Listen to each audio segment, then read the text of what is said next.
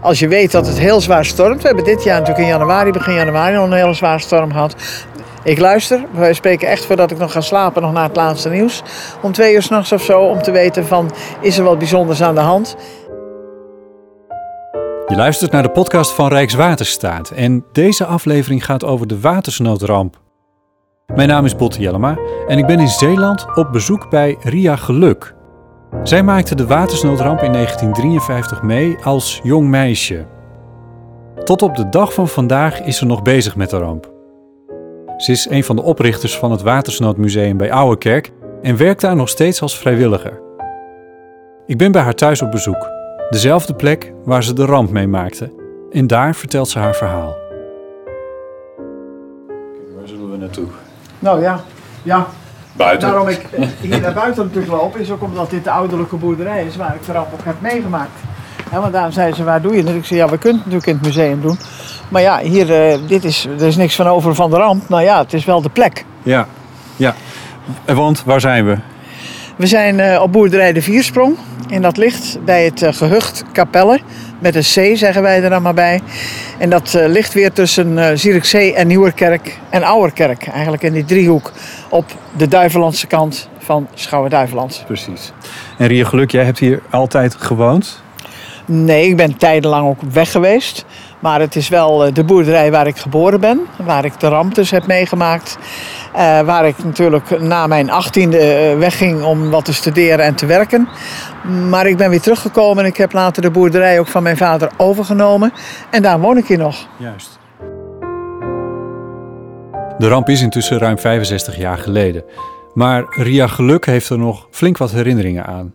De hele boerderij is in die nacht en dag, hè, dus de zaterdag op zondag en de zondag, eh, kapot gegaan. Dat wil zeggen, de schuur is ingestort, het wagenhuis is ingestort, al het vee, paarden, koeien, varkens, kippen, alles is verdronken. Alleen het huis is blijven staan. Ja. En daarin zaten wij met negen mensen, ook buren, kinderen. Die waren, eh, het was zaterdagavond te logeren bij ons. Eh, Twee mannen die mijn vader kwamen helpen om nog te melken. S morgens vroeg toen ze de boodschap kregen dat de dijk was doorgebroken. Die konden niet meer terug naar huis. En wij waren met z'n vieren thuis. Vader, moeder, zusje en ik. Hoe oud was je? Ik was zes en een half. Ja. En eh, wij hebben dus met z'n negenen het overleefd in dat huis.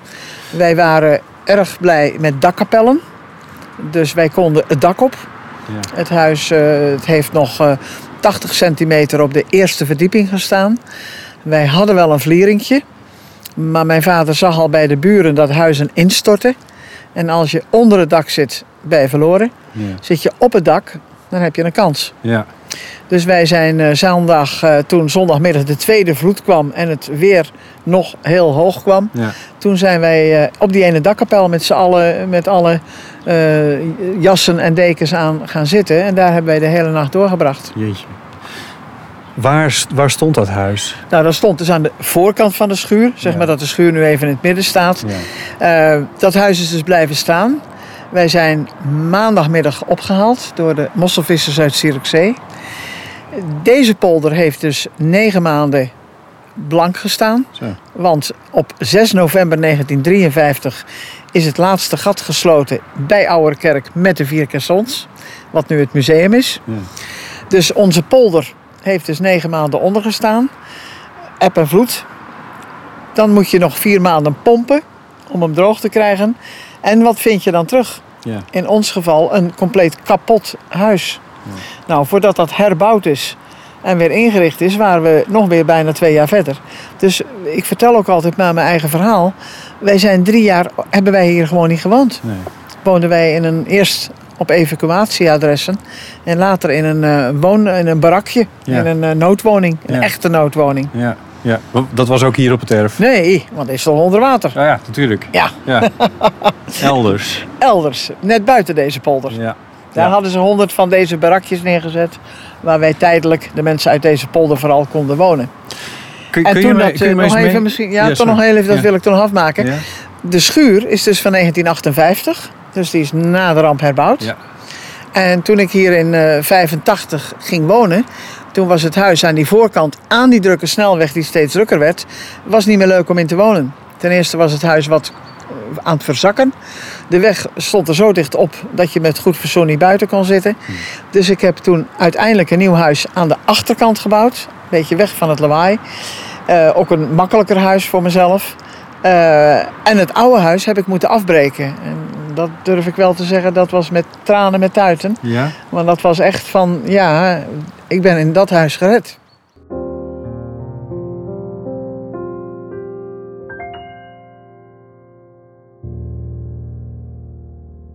Mag ik je vragen om, om, eh, om, om te vertellen eh, wat je nog weet van die 31 januari eh, 1953. Het was dus een zaterdag. Jullie waren met, met z'n allen in dat huis. Het stormde.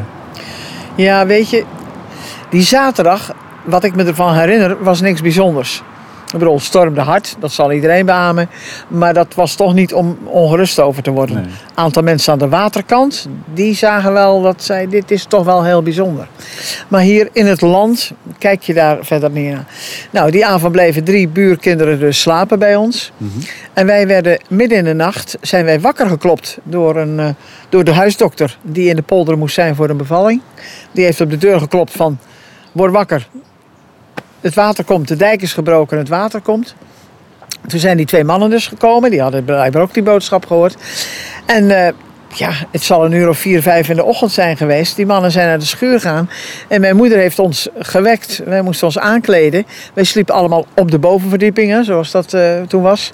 En eh, ja, zo zijn wij eigenlijk die zondagmorgen ingegaan. Van niet wetende wat, wat er gaat gebeuren. Want het water en dat was water, dat kwam toen. Dat water was het. aan het komen. Want de mannen die aan het melken waren, die konden dat ook niet klaarmaken. Die zijn met halfvolle emmers ook naar boven. Dat herinner ik me nog goed. Dat daar een paar halfvolle emmers met melk stonden. Hmm. Omdat ze ook niet meer de beesten konden helpen en niks meer konden doen. Bovendien, die beesten stonden in een warme stal. Die wilden niet eens naar buiten. Hmm. Dus eh, die zijn gewoon in die stal, in die instortende schuur, eh, is dat allemaal omgekomen. En wij hebben natuurlijk met verbazing ja, dat water zien komen op die zondagmorgen. Hoe zag Eh, dat eruit? Ja, ik kan me dat, ja, dat, dat weet ik niet zoveel. Weet je, op een gegeven moment zie je alleen maar water om je heen. En alles gaat drijven. Dat was enorm. Alles wat natuurlijk los en vast zit, gaat drijven. Eh, Pakken stro, eh, houtwerk, brokstukken. Je weet niet eens waar het vandaan komt. Eh, een van de ook weer emotionele momenten was dat onze hond, die buiten was, dat die weggedreven is op een pak stro. Ja, dat, dat zijn beelden. Dat, dat zijn van die beelden die ik nog wel in mijn hoofd heb. En, en mijn vader die zat vooral te seinen. Die kon naar de buren. Maar wij zitten hier op een alleenstaande boerderij. Wij kijken op Capelle. Dat ligt toch een, eh, een 300, 400 meter van ons vandaan. Daar wonen zijn ouders. Die zijn ook verdronken. Dat huis is ingestort. En een broer en een zuster waren daar nog thuis. De zuster is ook verdronken. En de broer heeft zich op een vlot weten te redden.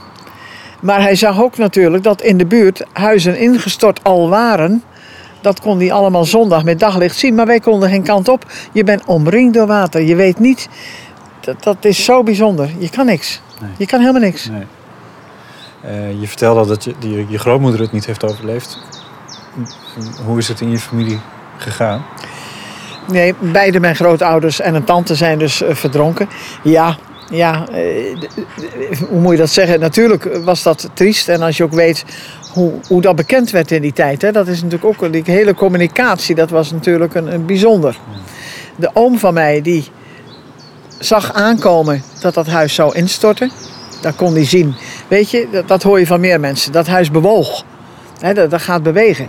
En hij kon zien dat er al een gat in zat. Dat heeft mijn vader vanuit zijn eh, positie op het dak ook kunnen zien in die zondagmiddag. Dat dat niet goed ging. En die oom die heeft, eh, die was natuurlijk jonger. Die, die was 20 of 25, ik weet niet, 25 of zo. Die heeft een, een vlot, een beetje een deur. Ja, wat is een vlot maken? Een stuk deur waarschijnlijk. En die is daarop gaan zitten, omdat hij zegt, het stort in. Maar mijn grootouders waren al 73 en 79.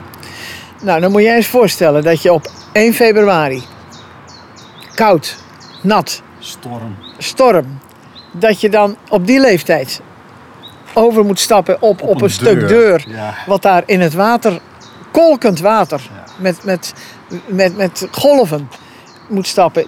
Die, die, die hebben dat niet gedaan. En die zuster, de dochter, die wilde de ouders niet alleen laten. En nou ja, mijn oom is weggedreven op de vlot en een half uur daarna is het huis ingestort. En, en ja, daar heeft hij, en hij is wonder boven wonder, want er zijn ook mensen drijvend natuurlijk kopje onder gegaan, gekapseist zeg maar, en, en nooit meer boven gekomen. Maar een aantal hebben dat op die manier gered, ook mijn oom. En die is aangespoeld ergens bij een huis. En daar is hij later ook weer met een bootje, ik geloof, naar, naar Ierseke gebracht. En toen heeft hij een brief geschreven. En uh, ik moet dat, uh, want ik, ook daar word ik dan emotioneel over als ik die brief ook uh, zou lezen. Dat ga ik nu niet doen. Ja. Maar hij heeft op 2 februari, dus dat is op, ja, op maandag al of op dinsdag, dat weet ik niet. Nee, is, nou ja, 2 of 3 februari heeft hij een brief geschreven aan, aan de familie, aan, aan zijn broer en zusters. Althans, of hij heeft het naar één gestuurd. En, want er was amper telefoon. Hè? Ik bedoel, we denken van, we doen dat even. En daar heeft hij verteld dat uh, ja, eigenlijk wel met zekerheid kon zeggen dat de grootouders, de ouders, omgekomen waren.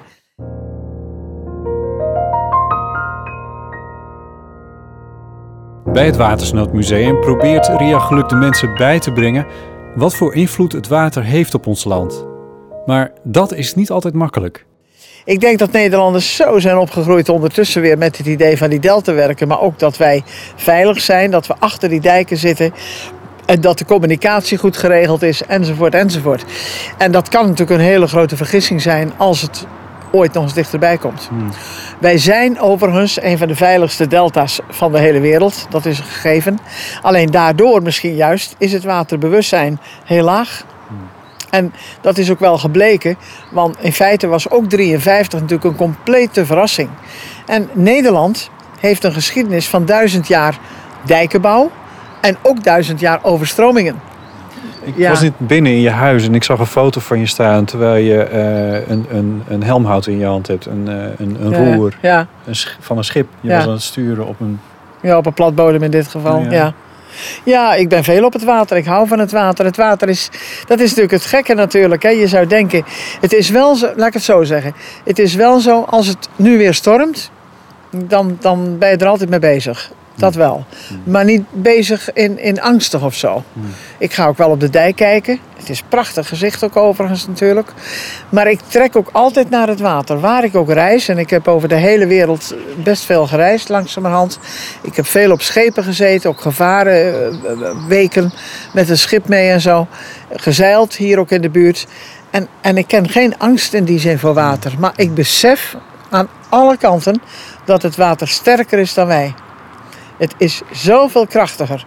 En je ziet dat ook aan het strand. Ik, ik zwem niet veel. Dus bijvoorbeeld, ik kan ook niet goed zwemmen. Maar ik ben doodsbang om, om te zwemmen als er een golf aankomt. Dat ik meegezogen word. Dat heb ik dan weer wel. Ja. Dus dit is heel verschillend. Ja.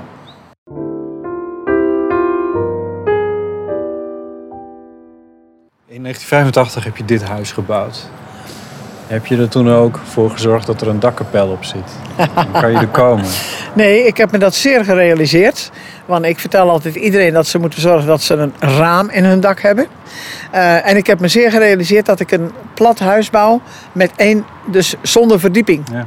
Dus zonder meer weet ik, als er wat is, ben ik als een haas weg. Dat ik mijn auto pak en wegrij naar een hoger deel. Ja. Omdat dit huis, daar doe ik niks mee. Nee, ik, het is niet anders. Ik had niet meer geld toen om een groter huis te bouwen. en voor mezelf vond ik dat ook helemaal niet nodig. Dus het, eh, dat is een verhaal. Ja. Heb je je koffertje wel eens klaar gehad? Nee, nee, hmm. nee. Dankjewel. Graag gedaan.